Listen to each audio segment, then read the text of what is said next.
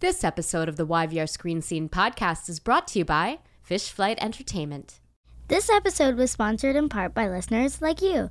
Join our Patreon community and receive early access to episodes, bonus content, stickers, buttons, and more. Visit www.patreon.com slash YVR Screen Scene Podcast.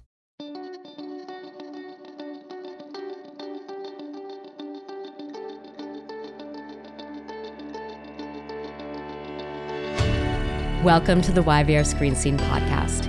I'm your host, Sabrina Furminger. My mission is to pull back the curtain on Vancouver's film and television industry and expose its beating heart, Indiana Jones and the Temple of Doom style, by getting deep and down and a little dirty with the actors and filmmakers and other talented artists who do the work. Capital T, I- haven't whispered that before. It sounds very foreboding, like capital W. I'm mostly just impressed that you actually say that every time. I've heard that and just Yeah. assumed it was a recording that you, repurposed. And did you know that I I actually mime holding the beating heart? just like Temple of Doom. I love that. It helps me get in the mood. Okay, so I am going to uh, welcome you, Kevin Eastwood, to the YVR Screen Scene podcast. Thank you for having me. Okay, so let me. You said you listened. You know, Oh, I say all these words first. Okay, come on. Kevin Eastwood is a truth teller, or more, maybe more succ- succinctly.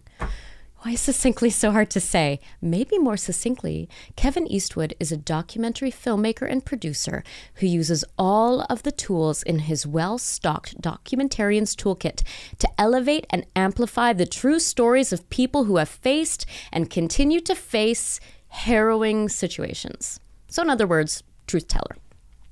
Kevin was the director and executive producer of Emergency Room Life and Death at VGH, an award winning documentary series about the public healthcare system. He was the director for the documentaries After the Sirens about the epidemic of PTSD among paramedics and The Death Debate about the landmark Carter versus Canada Supreme Court case on physician assisted dying. He spent a year traveling through rural Saskatchewan for Humboldt, the new season, about the aftermath of the April 2018 bus crash that killed 16 junior hockey pa- players and injured 13. Kevin's work often deals with grief, trauma, mental health, and survival. In his work, we see how the system fails us. We see how we can tear down systems and build ones that better serve our needs. We see the wells of strength that we can find in ourselves and each other when you think that every last bit of strength is gone.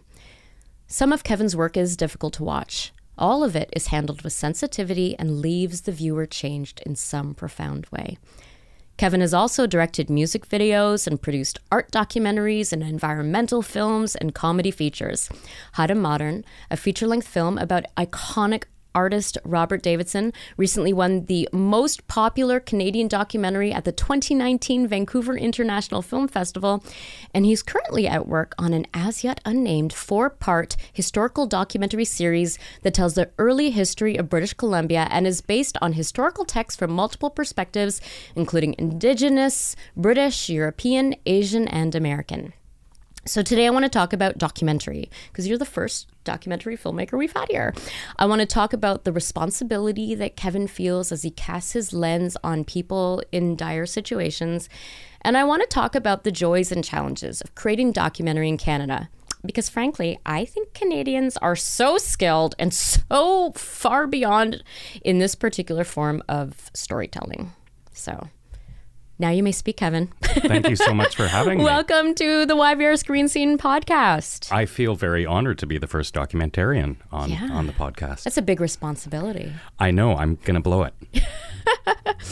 Uh, did I get anything wrong? No, I mean, I'm was- worried about truth a lot in this particular episode. So, uh, did do you feel that I held up a mirror and reflected back? That was probably the best biography I've, I've ever heard of myself. I'm going to hire you from henceforth to write mine because that was You that can was just. I, I literally will give you the word document. You can you can cut and paste. I might take you up on that. Okay, so truth, truth telling, responsibility. Um, I'm not even sure where to start with you. Which I so maybe we should. let- That's where we should start as a documentary filmmaker. Where do you start? Because I know in the narrative film realm, you know, you go into a project and you pretty much have to block out all your shots. You know exactly the story that you're going to tell. But in the documentary world, I'm assuming you you when you start, you don't know where you're going to end up. You, you shouldn't. That's usually what makes it more interesting. But I think I'll, what I'll do is answer a different question, which is how I got into documentary, which might illuminate some of That was like how you actually. Oh, I've, I've messed up the order. Oh my God, you're totally doing the documentarian thing already.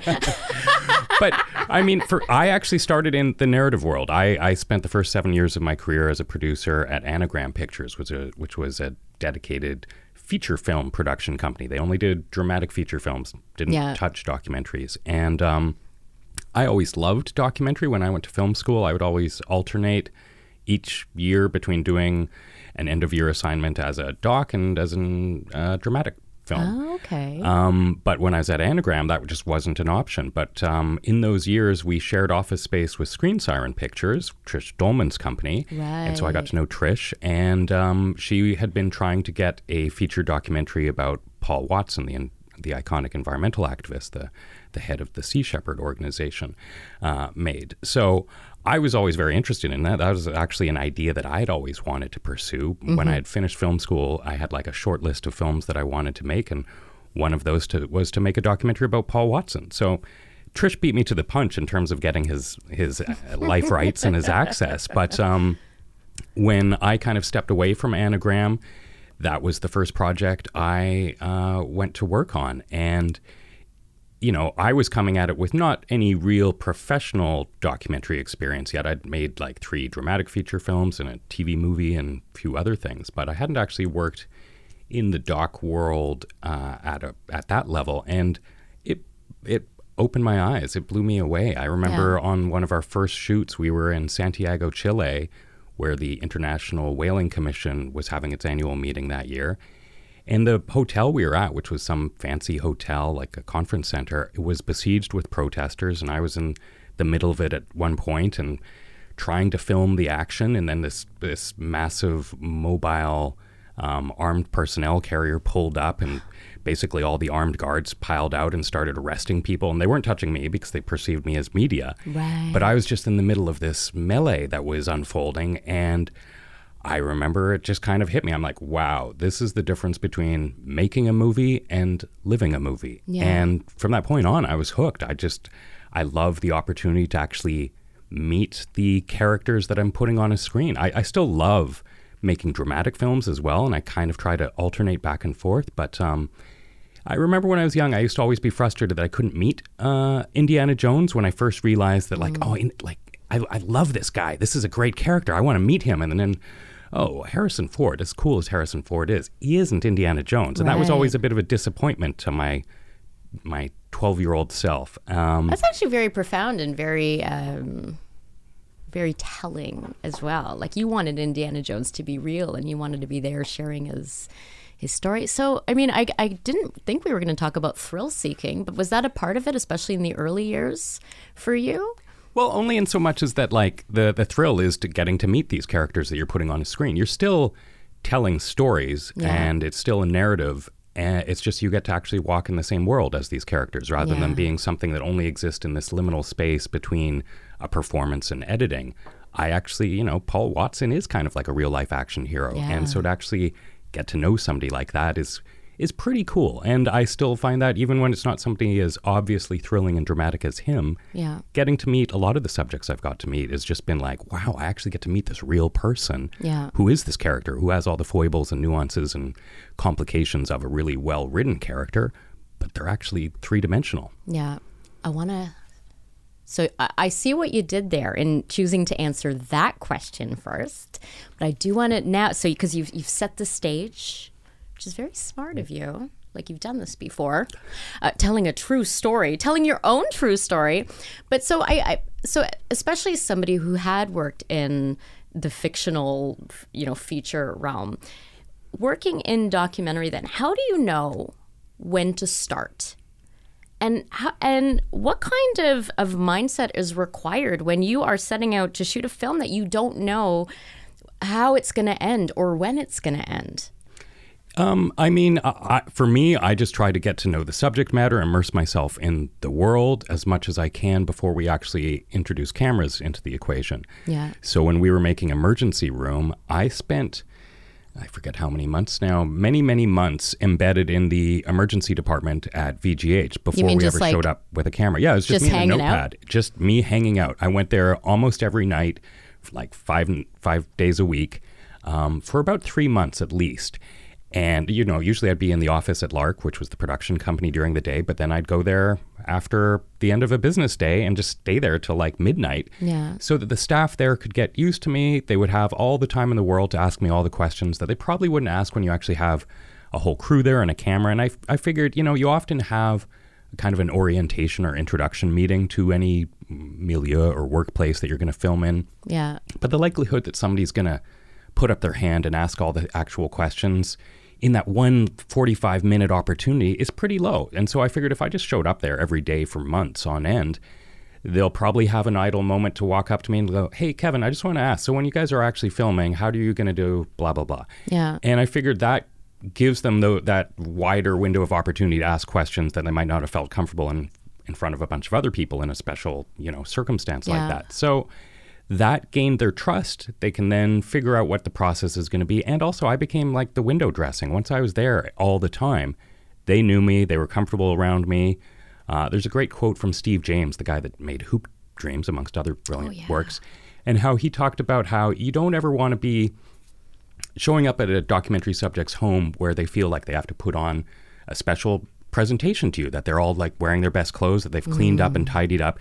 You need to make yourself so common in their world that when you knock on their door they're wearing their sweatpants and they're like yeah help yourself to whatever you want in the fridge and like act as if and their place is a mess. Yeah. that's who you want is people as they actually are. So for me in emergency room it was just showing up and getting them comfortable with my presence so that when we showed uh, up with two cameras and a boom operator, it wasn't as big a deal. I really was worried that the day that we showed up with actual, like the apparatus of a film, uh, it would change the pH balance of the environment. But it didn't. It was actually pretty minor. How much of that was you getting used to being in a hospital in I mean because you know I've I spent a couple nights you know in emergency you know I actually was in a hospital for a couple weeks this summer I mean you there was trauma and and people in crisis all around us you know and for me as just somebody coming from the outside going in as a patient or as you know the spouse of a patient that was pretty um,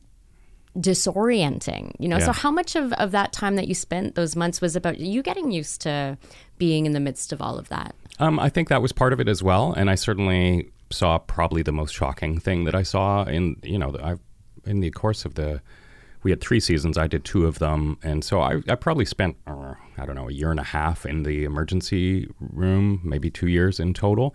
But of all of that time, the thing that I saw that was most shocking what happened in those early days when I was just there with a notepad, and I'm not sure if that really is about conditioning or making you desensitized because it's actually none of those things. You actually, if anything, uh, you you don't get desensitized to the stuff that you see in a trauma bay. Yeah. But it made me at least aware of what could potentially happen, and I think I was probably not really uh, anticipating or thinking about it. And you know, I won't be.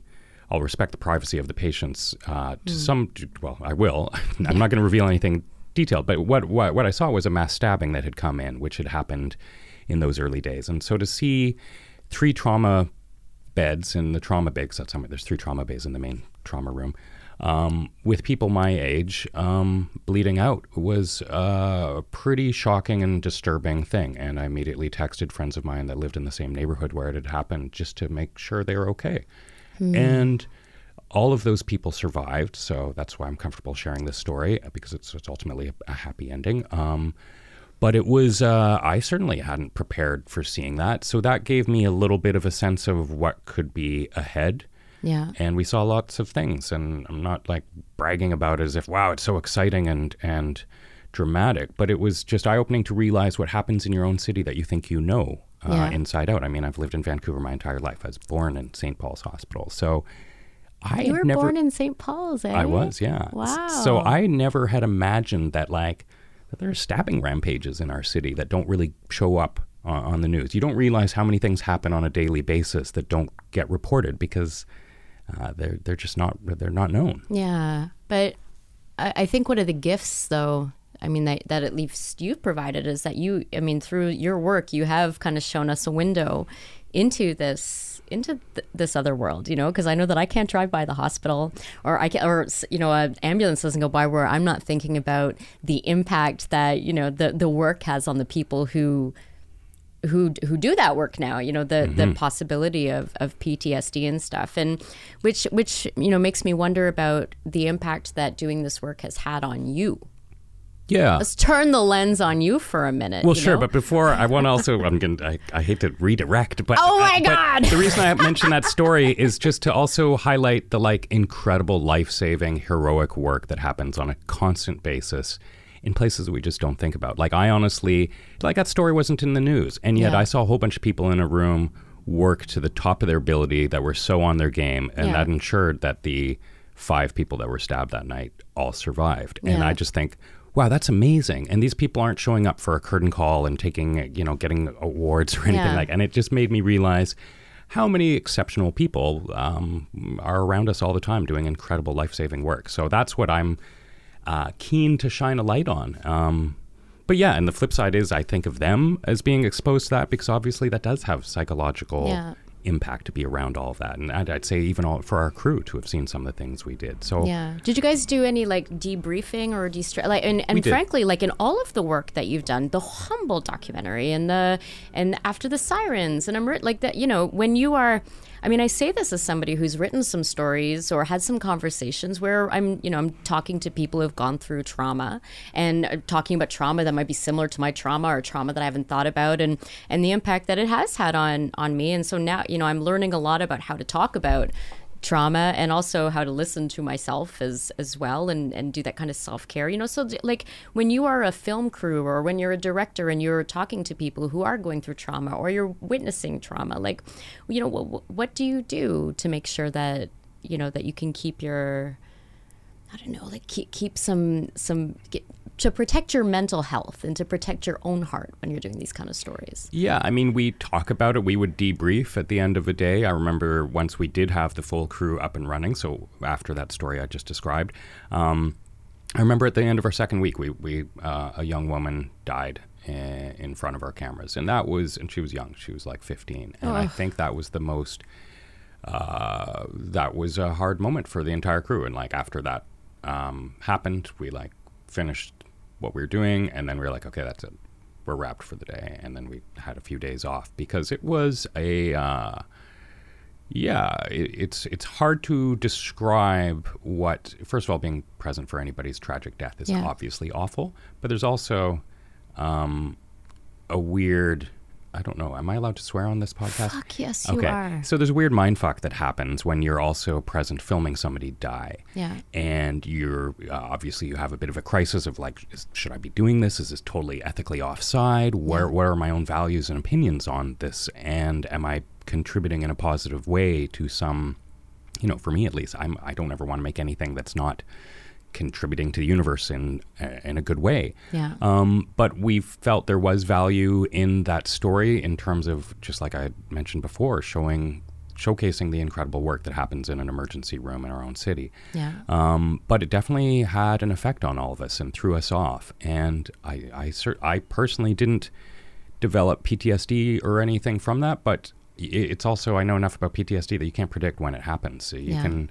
That's why first responders are so exposed to it because they could do you know a thousand calls over the span of 25 years and then one random call for whatever reason is a trigger and it can't be predicted there's certain factors that increase likelihood but you don't know which one it is Yeah. uh, so I think most of us that were involved in that show have uh, were were have been okay Yeah. um, but we also don't know. Um, but you know, credit to to Lark Productions that they had the resources on hand should we ever want to access them. They had always made sure that we had like access to a counselor and and also just kind of debriefing sessions. We had done a fair bit of training beforehand. We would never have kind of just thrown a bunch of film people into that environment without having had proper training. So we Yeah. did do we did a whole series of modules of training, kind of the same training that you would if you go into a hospital environment uh, as, Yeah. as a, one of the staff. So we did all of that. Um, and I think some of that prepared us, but I also will recognize that there's probably an element of risk, and I think we're just all very fortunate that nothing happened Yeah. in terms of our like obviously things happened in front of our cameras, but nothing happened uh, in terms of any harms to our own mental health. Yeah. What about the responsibility that you feel to the subjects in your film? Um, like, because I, I, would imagine doing this kind of work that you would need a different kind of of headspace or maybe sense of of rules than you would other kind of of filmmaking, especially when you're dealing with people in in trauma. In and I, frankly, I'm talking about. I'm not just talking about emergency room. I'm talking. I'm I'm thinking sp- like uh, also about Humboldt, and I'm thinking also about After the Sirens, and and frankly, maybe even a lot of the work that you that you did for you know and for the the Lost Society, right? You did Uh, for yeah, BC Civil Liberties Association. yeah, you know what like what kind of of responsibility do you feel or, or like do you, do you swear an oath to them in some way as you set to cast their well, your yeah. camera on them Uh, There's definitely you have to kind of balance a lot of really uh, high responsibilities. Um, first of all, you don't want to ever be coercive and try to force, trick, compel, or influence somebody's decision to participate in a documentary film. There's been obviously a couple of high profile examples in this town that I won't name of shows that ended up getting in a lot of hot water for um, getting people to participate in a show where obviously that person was somebody pretty vulnerable or marginalized Yeah. and felt that they didn't really have a choice. And one of the they questions, call it? Like there's poverty tourism and there's Yeah, like you know a- um, and like then- poverty porn like or just like, narrative extraction. Um, you know, I, I know people like Elle-Máijá Tailfeathers have spoken a lot, really eloquently Mm. about you know what we how we've told stories of Indigenous peoples and Yes. the kind of the narrative colonialism that happens and how you don't want to be practicing extractive filmmaking where you're taking somebody's story as if it's a commodity to be harvested and then exploiting it for your own benefit. And Yeah. obviously, we've you know, uh, settler film industry has done that a lot to Indigenous peoples, but um, we also have done that to a lot of other groups, Yeah. even marginalized people, poor people, uh, people who are vulnerable because of mental health issues. So, whenever you're making a documentary, you need to be sensitive to that. But I've also learned over the years that you know my default assumption probably before making emergency room would have been like well who in the world is going to want to share their worst moment their worst day of their life or perhaps the last day of their life with a film crew? That's insane. Nobody will want that. But that's me coming at it from a position of somebody who works in media where we're a little bit more sometimes uh, if not cynical at least critically minded about it. But I think there's a lot of people that see that as something that's denied to them. And I've met a lot of people for whom participating and sharing their story in a film gave them a sense of power, Yes. control of their story, and agency that they were otherwise denied. That they normally look at our screens as being the place of celebrities, politicians, and other people of immense privilege and wealth. And by letting them get to be on a screen, and tell their story in their own words because I've never in any project I've ever done used narration or anything like that. I've Oh, I let people tell their own stories and yeah, we edit that. Um, but we don't reconstitute it or change what they're saying. And I see a lot of what just documentary filmmaking being is like you're being a conductor for somebody else's story. You're letting Yeah. them have a platform, letting them share their story, and just like a book editor would or a conductor at a symphony with a soloist, you're making them present the best possible version of that that they can. Yeah. And so for that, that is a privilege. And when I've met lots and lots of people now, and I have met lots of eh, documentary subjects who are like, no, I want to participate. I want to be on TV or on a movie screen, and I want to be the one telling my story. And I realized, oh, okay. It's not just the default assumption when you work in media, when you work in film and TV, might be like, oh, who's going to ever want to talk to us? Yeah. But then you realize, no, actually, a lot of people. And so for me, it's been a privilege to find those opportunities to do that with people. And but you still need to be very sensitive and respectful that you aren't pushing people too far. There's certainly been you know, there's one in one of in the second episode of Emergency Room. It ends with the death of um, with Mark Harris, who was actually an instructor at UBC. He was he taught film. He was also a writer for the Georgia Straight, and he was somebody that I knew from my days of working in movie theaters. Yeah. He used to come in and and re- see movies and then write reviews of them. We filmed his death. I didn't know that in that instant because when somebody comes in in a traumatic situation, eh, there's, there's masks on a face and things like that, and there's and yeah, there's this whole the whole craziness that happens in a trauma bay. And um, it was only while we were filming it, um, his his his partner had been in there, and so you know, usually when that happens, we're like, okay, we don't want to disrupt anything for a family member, and so we were about to pull up stakes. But the social worker came in and said she had already spoken to her and told her what was going on, and um, and she said it was okay because he was he was into film, and so he would actually kind of appreciate this. So we didn't know how that situation was going to happen when that statement was said, and sadly, Mark didn't um, survive. And I remember thinking, okay, well, the last thing I'm going to do now is ask in this moment um, if his his his now widow is going to want to have that moment um, shared in a in a screen story. And so we stayed in contact, but I didn't even try to press the issue for several months. Yeah. Um, and in the end, she chose to. Um, I feel it's a really powerful portrait of kind of of love, of partnership. I Yeah. mean, it's um, it's part of the journey. yeah, and she, I think, recognized that, and more importantly, recognized that he would have seen it that way, and Yeah. so let us use that footage. Um, but I remember being like, if she says no, obviously, I'm the footage will be deleted. We won't Yeah. ever use it, and um, and so it's hard sometimes for other entities, broadcasters and production companies to understand those risks because there's a lot of investment in money. But obviously, your values and ethics as a human being trump all of that. And fortunately, everybody was on side that, and we did end up using that. But that was um, uh, an incredibly generous and brave thing for her to have done. Yeah. And um, I think she's a remarkable woman. Yeah. Amazing. I guess you have to also be ready to delete stuff. Like it, like if you think like this is this is going to be this is would will be so incredible as a documentary filmmaker when you're just filming these kind of subjects, you have to be willing to Absolutely. to I mean, you need go. you always have that kind of experience when you're making any kind of film that you invest a lot of. There's a higher shooting ratio for anything. You might shoot a lot of stuff that you might not use. Even when you're doing a dramatic project, you might spend th- tens of thousands, hundreds of thousands of dollars on a scene that might wind up on the floor. And, Yeah. and it's the same with documentary. It's just sometimes the investment is uh, emotional energy that's higher than just the the monetary value. I know even and but then here's another example, and I think it's important to recognize uh, how one needs to be flexible. I hear from a lot of like documentary filmmakers asking me advice on how to do things. How do they get somebody's life rights? How do they get this commitment? And you know, obviously, the nature of an art form that's governed by errors and omissions insurance. If we did everything by the rules of what we would need to for uh, legal purposes to be safe for an investment, we would be conducting ourselves in ways that's not necessarily very humane. So even um, I'd say, you know, the nature of getting release forms up front from people is pretty antithetical to kind of the indigenous cultural experience. And so, for instance, even making a film about Robert Davidson, and Yeah. Robert Davidson is obviously somebody very different from somebody who might be marginalized or vulnerable. He's rich and famous. He's Yeah. as he's got a lot of power.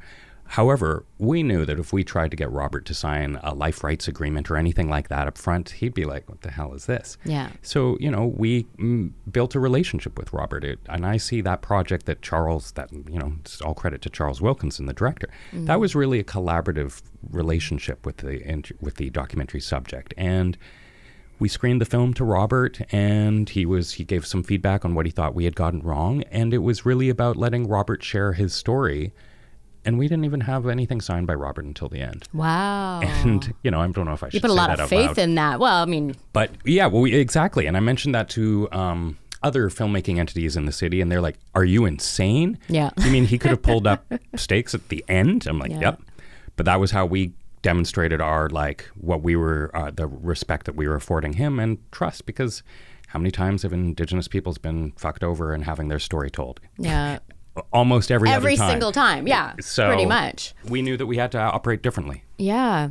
Um, can, can you tell me about the difference between the work that you do as a, as a director of documentary and a producer of documentary? Because I mean, the work that you've done with Charles is different than than the the work that you do, like like after the Sirens or or um, co-directing the Humboldt uh, documentary as well. Like, what is the difference? Uh, I mean, Is it paperwork? Is that a big part of it? Is it no, I don't. I'm not really or- that into paperwork. I mean, I went to art school, so Yeah. um, I remember people used to say, what are you doing being a producer? You went to art school. But I mean, for me, most of my producing is creative producing. Yeah. And I feel very involved in this, the creative construction of any project I'm involved in. Yeah. Whether it be one of Charles Wilkinson's documentaries or a TV series like The Romeo Section or any of the feature films I was involved in at Anagram. Um, I have a reasonably decent like organizational and administrative skill set, and that's helpful. Yeah. But that's not really what I like. am passionate about or think about. Um, and so my work with Charles, I mean, I feel so so honored to have been able to work with Charles Wilkinson on four films now, and uh, you know, anytime you work with people repeatedly. It's a real pleasure because you get to know them. You Yeah. know, there's a shorthand, there's a familiarity. Um, it's really great working with Trish Dolman again on this new series that I'm this documentary I know that's a very full circle kind of thing. Yeah, as well. because yeah. she directed Eco Pirate, which I produced, and now it, the roles are reversed, and it's like ten years later. But there's a lot of overlaps, and it's uh, like it feels like working with an old friend, and Yeah. you know, certainly working with Charles and Tina Schliessler, his his partner in life and in work. Um, those two I've made yeah four films with, and anytime you make a film. It's a bit of a trial by fire. There's a lot of challenges, a lot of stresses. So once you've gone through all that with somebody or a pair of people or other more than that, um, and I feel the same way about relationships I have with editors, with cinematographers who I've worked with repeatedly. Like you feel connected. You've bonded with that person. You've gone Yeah. through some serious tests, and uh, so it's just a real. It's really great working with Charles and Tina. And I mean, mostly my biggest involvement. I'm the kind of lead for all the stuff to do with the broadcaster and the funders. I put together the financing, and so that's the boring stuff that I do with them. But then I also am involved eh, heavily in the edit and the construction of the story and and things like that. And often I'm sometimes in the field shooting with them.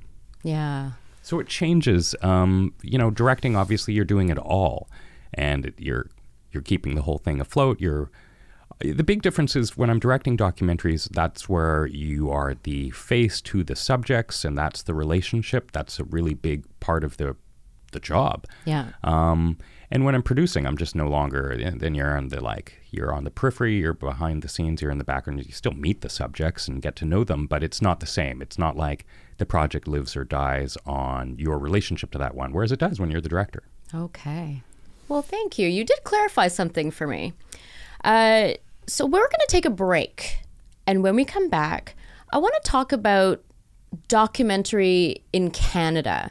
Like, because I, I mean, I mentioned this in my introductory thesis statement. I think that our, our, especially our feature length documentary scene in this country is incredibly strong. We have, in, you know, incredible. I'm using that word incredibly too much, but it is it is a good word. relevant. It is incredible voices, you know, that are doing some incre- incredibly cutting edge work. I'm thinking about Marie Clements and, and Charles Wilkinson and Baljit Sangra and Dr. Tasha Hubbard and and Joella Cabalu, like people who are who are just like t- telling and stories in really incredible ways. I will think of some new words to I use think to that describe the but it's incredible our our scene is really incredible here Here, here. thank you for supporting me. Uh, I will I will uh, edit that in post. Well, I'll, I'll be just putting in some other words for I don't know, like what's another um, resonant. Uh, fascinating, compelling, dro- jaw dropping, eye popping, gripping, evocative, provocative, important. Yeah, I mean, I think also any of those people, Marie, Tasha, Joella, um, uh, Charles? Yeah. Charles, uh, those are all incredible people. So I think that's a perfectly appropriate word. Well, and thank you. That that means a lot, especially coming from an incredible filmmaker like yourself. So we're going to take that break, and we will talk about all of that when we get back. This ad begins with a story about an important but largely forgotten piece of Hollywood North history the fish flight. In the 1980s, the fish flight was an early morning flight from Vancouver that delivered fresh fish to Los Angeles before the start of the business day.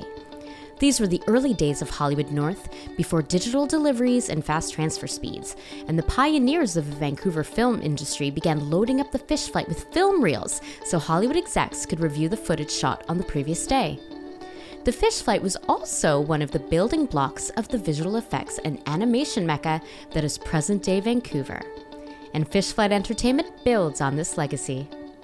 Fish Flight Entertainment serves the games, film, and television industries.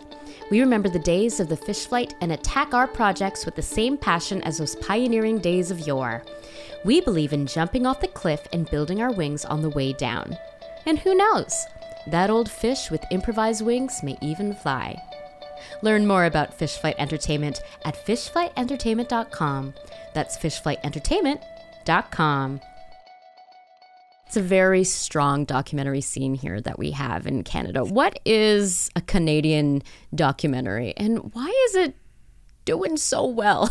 well I don't know how to define what makes a Canadian documentary um, particularly great, but I do think we happen to have a strong documentary uh, scene right now, and that's in spite of obviously a lot of challenges and cuts to the main supporters of documentary. We, you know, there's been various reasons to freak out a lot in the last you know, 15, 20 years yeah. about funding cutbacks, but we managed, we seem to have survived in spite of that, and there's, um, certainly, yeah, as you as you listed, there's a lot of incredibly exciting filmmakers who are doing exceptional work. Um, and I don't know if that what that has to do with. I'm probably less good at tracking that than I am actually. I, for some reason, I'm more obsessed with tracking what influences dramatic film and television mm. content. But documentary just seems to be able to exist, and I think the fact that Netflix has introduced so many viewers to documentaries. More people are watching documentaries and have access to documentaries than ever before. Whereas yeah. in the past, it used to be a, a special thing. Like you know, when when Hoop Dreams was made, that was the first documentary feature to to crack a million dollars at the box office. Wow! And now we had last year we had three films, uh, "Won't You Be My Neighbor," "RBG," and Three Identical Strangers, all cracking 10 million at the box hmm. office and we or I think those three even made it to 20 and then there's like two others that were hot on their heels so like yeah. you had five theatrically released feature documentaries and yeah you know RBG and and Won't You Be My Neighbor are arguably built on existing IP because people know who Ruth Bader Ginsburg is yeah. and they know who Mr. Rogers is. But that doesn't account for the success of Three Identical Strangers or some of the other films. And that's just purely people being interested in stories that are interesting and well told and told in innovative ways. And even a few years ago, when we had like Searching for Sugarman and um, The Imposter, those were two massive breakout yeah. theatrical feature docs. And... Yeah. And so there's been, I just think there's um, a really high level of craft happening in it as a, a storytelling medium, and people are therefore you know, I, I, hear from people saying all the time, like, who are just random strangers. I mean, they're like, oh, you make documentaries? I love documentaries. I watch yeah. this and this and this. And they're rattling off titles that I'm like, 10 years ago, that would have been obscure information. And yeah. now I'm like, you are just a regular moviegoer and you are seeing them. So I think that's really great. And it's exciting for all those filmmakers that you identified because I think people now can get their work seen in a way they couldn't before. Yeah. I wonder how much of it too has to do with, um, with activism and uh, and the hashtag the resistance and those things as well you know because documentary like may, maybe like correct me if i'm wrong and this is just me as somebody who's like just like on the outside looking in but it just it's in a lot of ways it seems like a political act you know an act of resistance and an an act of an activist to to pick up a camera and and elevate and amplify an untold story you know as well and then we and because of things like social media and Netflix. You know, we are you know we we have the ability to kind of bypass you know the traditional funding models and broadcasters and and to share these stories in that way yeah, I mean, I, I, think certainly there's a big history of social activism in documentary cinema, and there's a big overlap, and there's a lot of like uh, political activism that occurs, and just yeah, that's it's kind of inseparably fused. You can't really talk about the, the history of social activism uh, about any real issue without there being an overlap at some point with the films that have been made on that issue. And yeah. obviously, there's ones that break out huge, whether it be an inconvenient truth or things that just kind of like change the, or you know, even even things that are fairly specific, like. Uh, blackfish, basically mm. changing the landscape for all the marine lands and sea lands of the world, or you know, years before that, the Cove and things like that. So there's been a lot of films on the environment about um, indigenous resistance, about um, women's rights, about there's a lot of LG, landmark LGBTQ films. I think of the Life and Times of Harvey Milk. Those are like mm. huge transformative films that end up like having a massive impact. So I think people are have always recognized its potential to affect social change because it's relatively affordable. You can't, you know, just go off and make a Netflix dramatic series Yeah. unless you are Netflix. But you can make a documentary for a lot cheaper, and obviously the democratization of film tools that happened with the digital revolution has made that even more affordable. And I think for a while documentaries looked bad because people just thought they could just pick up any camera. But then mm. because they're getting seen more, there's now a real high bar in terms of how a documentary should look. And I think a lot of documentaries are as cinematic and as gorgeously shot as any well-made feature film. Yeah. I feel like this is an unfair question, but it's my show. so I'm going to ask Yen for a question. What is a Kevin Eastwood documentary? That's a t- tough question, even for me. Um, I would say Are you going to reframe the question or rephrase Well- it or redirect? I, I feel I'm still kind of in the days of my um, own artistic practice. That sounds really pretentious, but I just mean it is like a, sh- a way to describe like my own evolution as making films. That I'm still doing whatever I can to just kind of prove my qualification. And um, you know, somebody like Robert Davidson would talk about how when you're a Haida carver, you carve for like 10 years before you actually identify yourself as a carver. Like to hmm. be an artist in Haida culture and a whole bunch of other Northwest Coast cultures, that's a, that's a mm, that's a designation that you don't get to just assume lightly. You don't just go and pretend that you've been doing it for a year and that you're now at the same level as those other people. And so there's this belief that you really need to be an apprentice and that being an apprentice is a big deal. And you do all that before you ever identify yourself as an artist. And I kind of feel I've always felt that way about being a director. I've always wanted to be a director since 13. Um, and I've, you know, I've, I feel qualified to call myself a producer because I've produced a lot of things. But, you know, even after I've made several documentaries, I'm like, well, you know, I'm a documentary filmmaker. But I don't like to say that too loudly because I'm like, well, I for me, I'm still honing my craft. So I'm always puzzled when I see people who've been making films for six months or a year and they call themselves a filmmaker. I'm like, what? You're allowed to, and, uh, and not because no no fault against them. I just didn't think that one that's enough experience to say you actually do that. Um, so for me, you know, even things like Emergency Room and even this history series that I'm doing now, these are projects I'm I feel very fortunate to have been asked to do. And they weren't necessarily things that I would have started from scratch. Even the Humboldt film, that's something that I was approached to do. And so, uh, partly for my own uh, just development as as honing my own skills and my own craft, I say yes. And it's been a real honor and a privilege to get to tell those stories. But uh, the films of my own, if I was left to my own devices, well, Yes. um, I mean, I'm I think I'm drawn to stories that have a high emotional release that's consistent with what the things I've said yes to that others have presented me with. Yeah. I like feeling strong emotions. I feel, you know, I'm a sap. I cry at any number of works of art, and I often feel that's what being alive and being a human being really is about is the fact that we can read words on a page or watch projected light on a screen or hear music and be moved to tears that for whatever reason somebody has used the abstract delivery mechanism of art to trigger a strong intellectual and emotional response to us and that just seems like uh, something I'm in awe of and I like to participate in. So I'm I'm really drawn to anything that has a lot of emotion and a lot of wonderment. That's my other thing. Is like even just in the last couple of days, um, we've been shooting all over the northern part of Vancouver Island, and our production manager, who's with us in the field, cracked up yesterday because we just finished filming something, or the day before, uh, we'd been filming some incredible carving in Alert Bay, and then we were in a cafe and I turned and looked at his chair and I was like, oh my God, look at that chair. It's amazing. And he just laughed and he's like, Kevin, I've never met anybody that has such a sense of wonderment about everything. I'm like, but look at it. It's amazing. And we didn't film it. But even when I did second unit on the Romeo section, the crew would often laugh and make comparisons to me uh, like a dog chasing a squirrel like oh look a squirrel oh look a squirrel because we'd be filming beauty shots in the whatever Burrard Inlet Harbor, and there'd be like another great angle on a crane at sunset, and I'd be, look at that, that's amazing. So um, I, that's a kind of disjointed answer, but I'm drawn to things that trigger that response to me, whatever that can be. Yeah. Oh, I have so many follow up questions to so much of the stuff that you said there. I'm going to start with this one. Uh, what are some mistakes that you think that you've made in your journey, and what, what did you learn from them?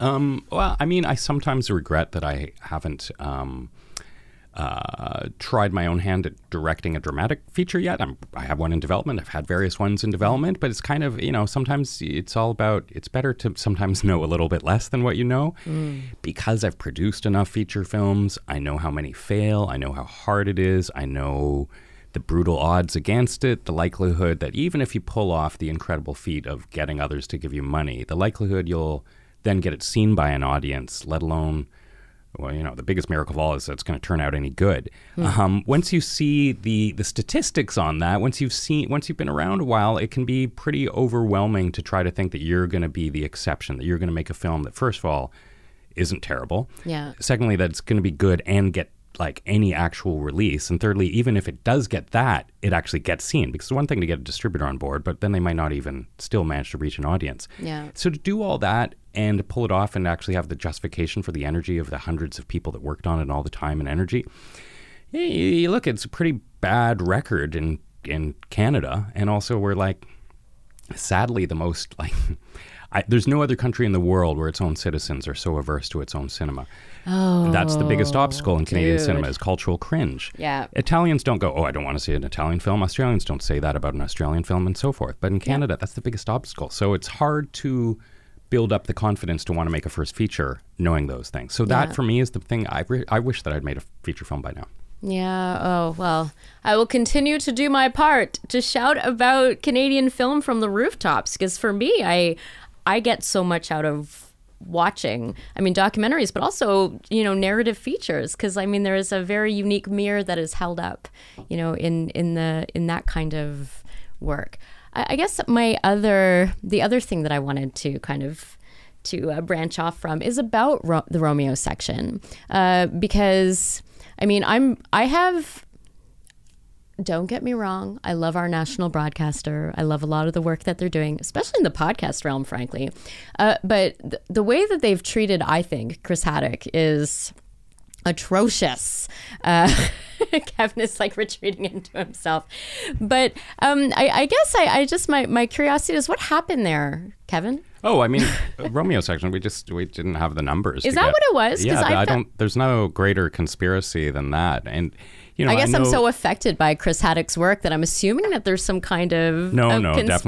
definitely not. No, I'd say look. You know, so intelligence excellent. got canceled probably prematurely. It, like any show that got the numbers that intelligence got when it got canceled. I mean, and for anybody listening to this who doesn't know, Chris Haddock obviously created Da Vinci's Inquest that made a name for him. Yeah. Lasted nine seasons, and they did became Da Vinci City Hall. Did two or three seasons after that. That ended its run, but hey, nobody can fault a show that does 11 years. Um, and then they did um, Intelligence, which a lot of people have compared to like things like The Wire, which is a pretty good comparison. Um, and um, it only lasted two years before it was canceled. And that at that time, Chris did speak out and was very vocal in his disappointment. Um, but I think CBC and Chris certainly buried the hatchet, and um, it's obviously the nature of broadcasters. It's totally different people at CBC now than there was at Intelligence, and Yeah. Sally Catto is a big supporter of Chris Haddock's, and Sally's awesome. And, Sally's great. Um, I think you know she deserves all credit for supporting Chris and reaching out to him. And l- the Romeo section happened because they believed in Chris, and Yeah. so that I don't think they could demonstrate their commitment or their support more than by letting him get to make that show. And we got to do two seasons, and sadly, for whatever reason, the audience didn't find it. I don't know if that was because. Um, I don't know if it was too dense. I don't know if it was too complicated. I don't know if it's what people wanted at that time. I don't know if it was necessarily marketed that well.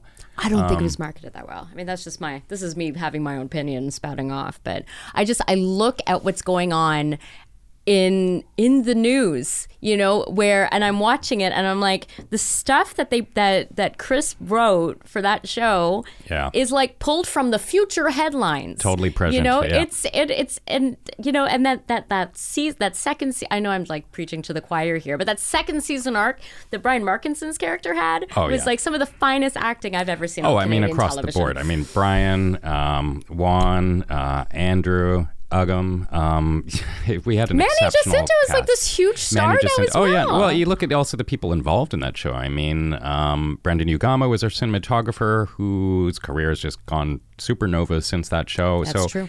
the combined talent on that show, ah, it was such an honor and a privilege to work on that show. If if that show had continued on and I was still working on the same show now, three years later, if we were on season five, I would be totally happy because I would be I would happy have worked too. on that for as long as possible. it was uh, a dream project. But that's the thing is, as as I say, even when you make a good show, there's no guarantee it's going to last or that it'll get seen. I love how you're you, you are able to talk about it in such a positive way where I'm as just a viewer and a fan I'm just still really angry. I'm angry and I see Chris Haddock walking all over this neighborhood all the time with his hat on like and I'm like what are all the amazing thoughts he has going on yeah. in his brain and it's just I just think it's just criminal. I think it's criminal that there isn't a Chris Haddock show on TV right now. You know, that's being Yeah. filmed right now narrative in Kitsilano even because that's where I live. I'm with you. I mean, look at how many shows, uh, even that do get made in Canada, are all from central Canada and out east. And Yeah. it's we rarely get to have an actual local production that's really set here. No, no offense to all the you know great showrunners like um, uh, Dennis Heaton and. Um, Oh my God, I love it. love his. Yeah. and the, the- everybody from Van Helsing and all those things. Nothing, but those are not identifiably set in this place. Yeah. So whereas Chris Haddock's shows are set in Vancouver, and I think that's first of all, it means we get a lot of great actors showing up to. There's just a lot of roles. It's yeah, it's a real shame.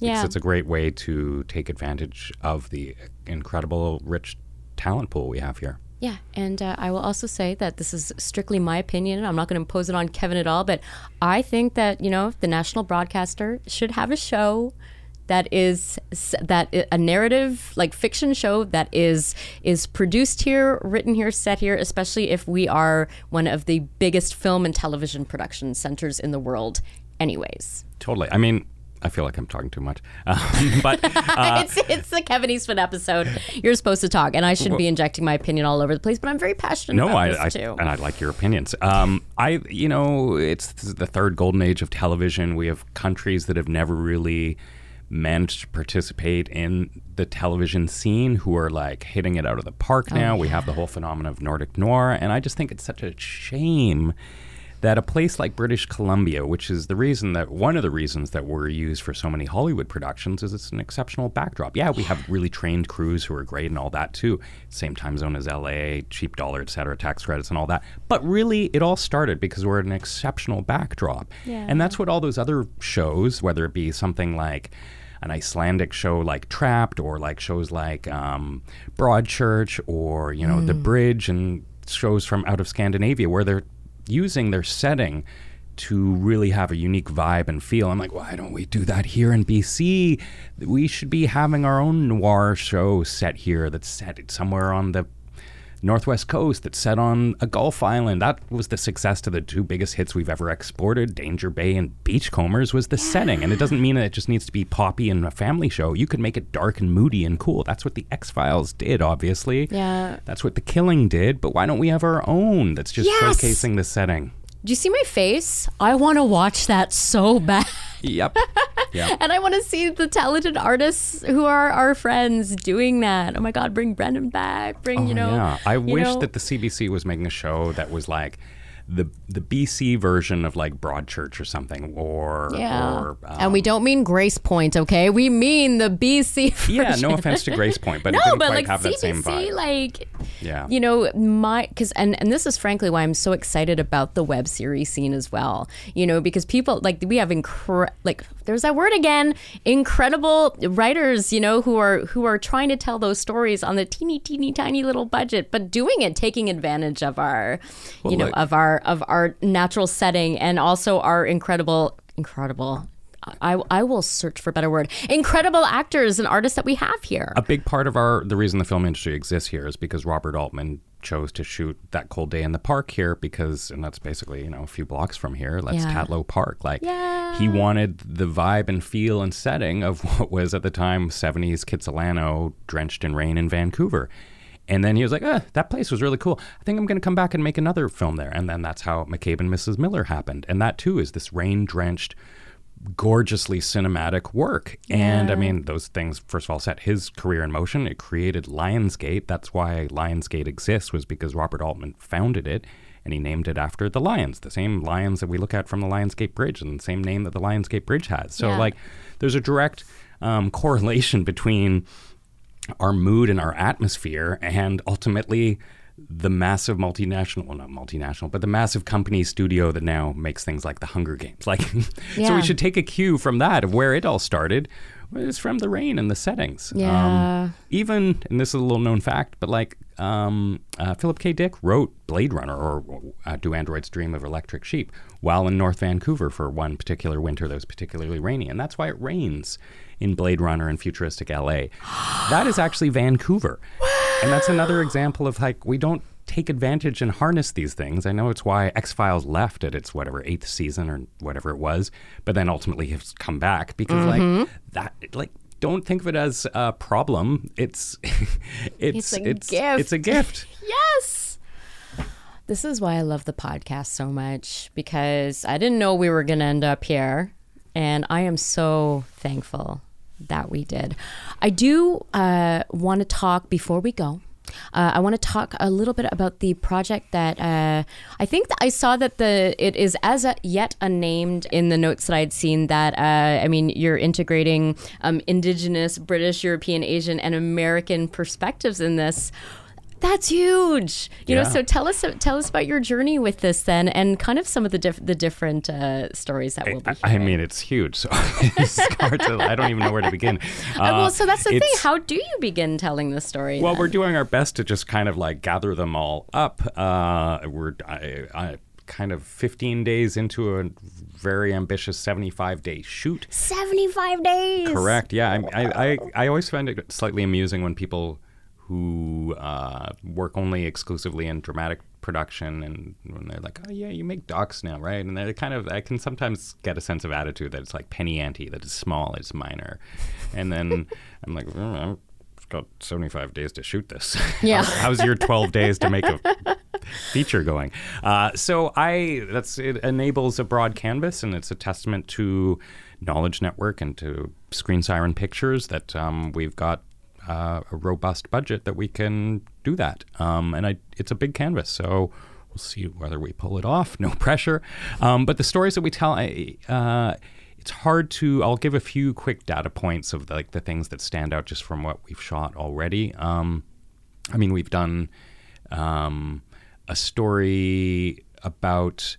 Uh, we went to the Gur Sikh temple in Abbotsford, which is the longest, the oldest still standing Sikh temple in the Western Hemisphere. And it's where a lot of the people went who were part of the Shore Committee, which was the committee that was dealing with how to help the people aboard the Komagata Maru, the ship that was in the Vancouver harbor that was detained for three months when people who would have thought that because they're you know citizens of the Commonwealth would be allowed to come to Canada, especially since they were expected to fight in a war with the same country, like on behalf of the same uh, uh, King United Kingdom the next month. That oh okay, well surely we can move freely from you know, British India to to Canada. I mean, people from Australia were allowed to just show up here and and What's the difference between Gee, those what could be the difference? Yeah. So instead, but these ones were kept in the harbor and basically were in squalid, increasingly squalid conditions, and um, and then ultimately sent away. And then when they returned to Calcutta, they were boarded and 19 people were shot. So obviously, it's a really black mark on our history. But we've also tried to showcase some of the positive parts, which is the amazing people that were part of the Sikh community who were trying to raise money Yeah. and food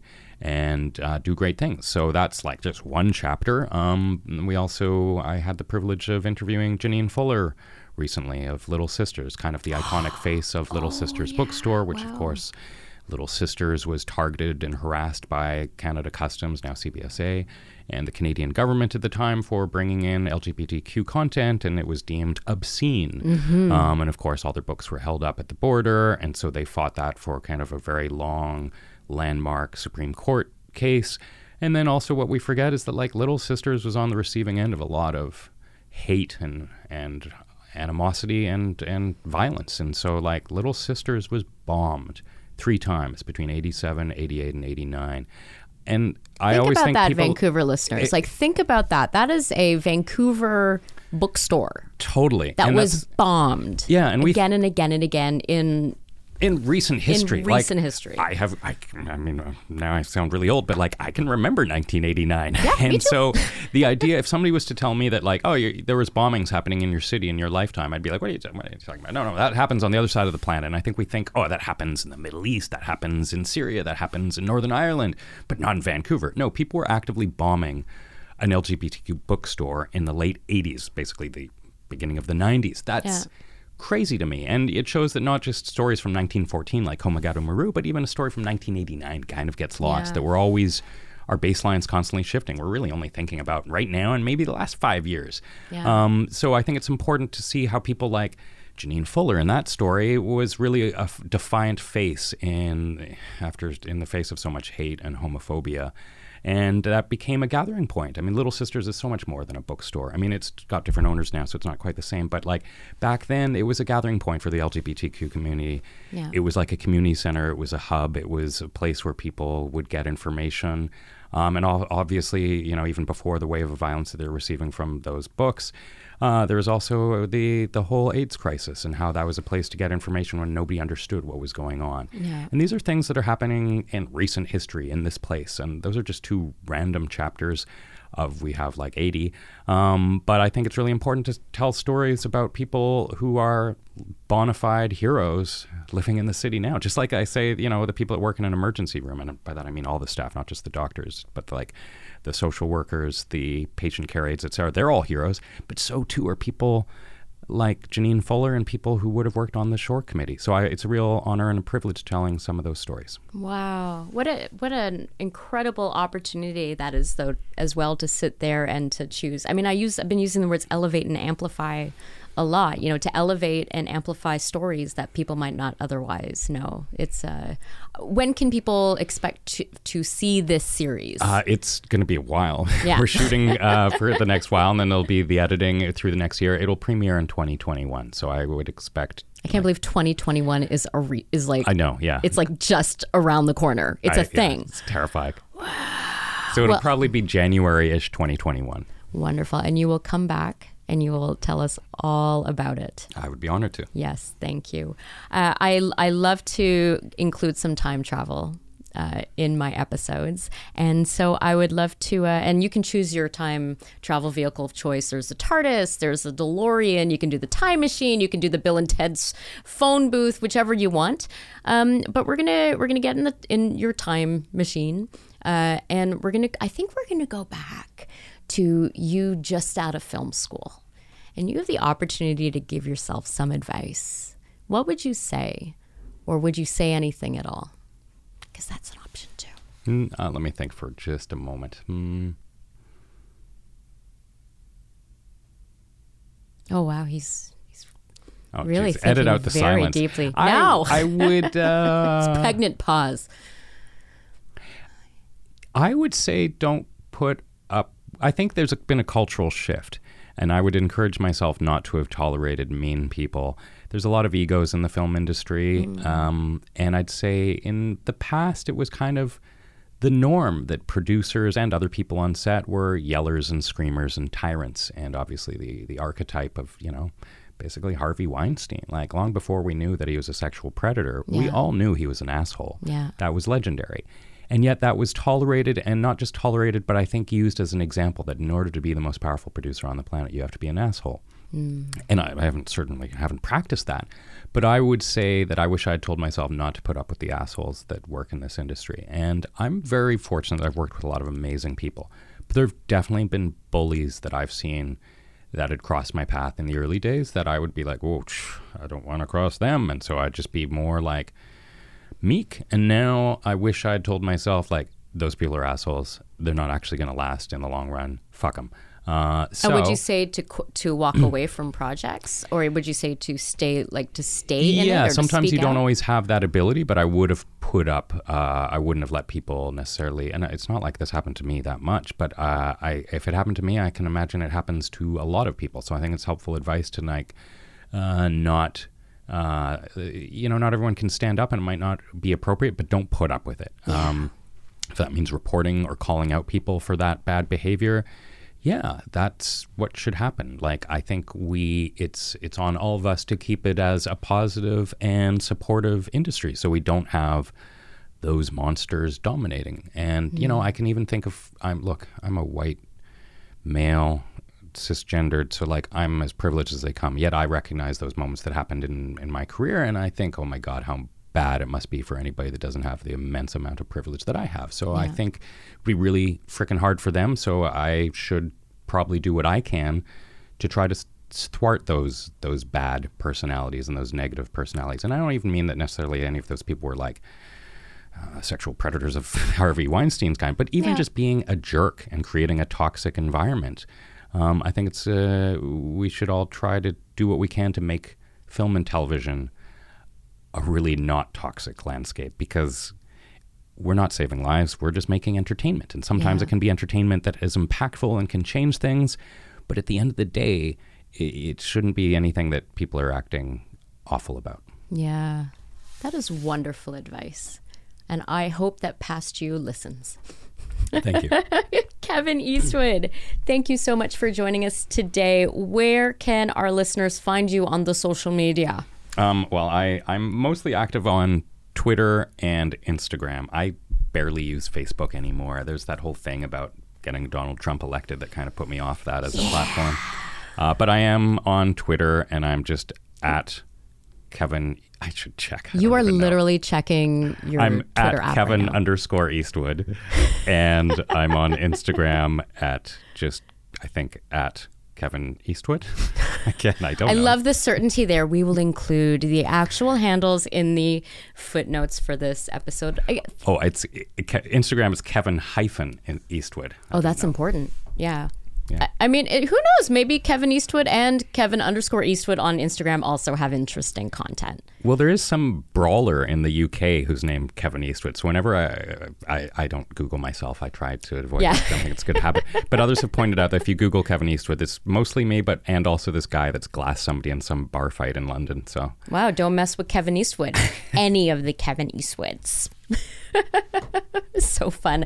I I knew this was going to be a good one, and it was. So please come back. And Thank to you. you, our listeners, please come back. Please like and subscribe. Please leave us a review if you are so inclined. You can find us at www.yvrscreenscene.com. You can follow us on Twitter and Facebook and Instagram at YVRScreenScene. I would recommend having just one single handle that you use across all the platforms. It does make it easier. I think that they were taken. I think that's Is that why. why? I wouldn't have done it. The the underscore and hyphen. The difference between those two is not by choice. Okay, you say so. The YVR Screen Scene podcast is hosted and executive produced by me, Sabrina Furminger, and it's produced and edited by Simon Furminger. We give special thanks to Tyson Braddock and Paul Furminger, we're a family business, for technical support, and to Dane Devillet for the original music. YVR Screen Scene is a division of Fish Flight Entertainment. Join us next time for another deep dive into Vancouver's dynamic film and television scene. And cut!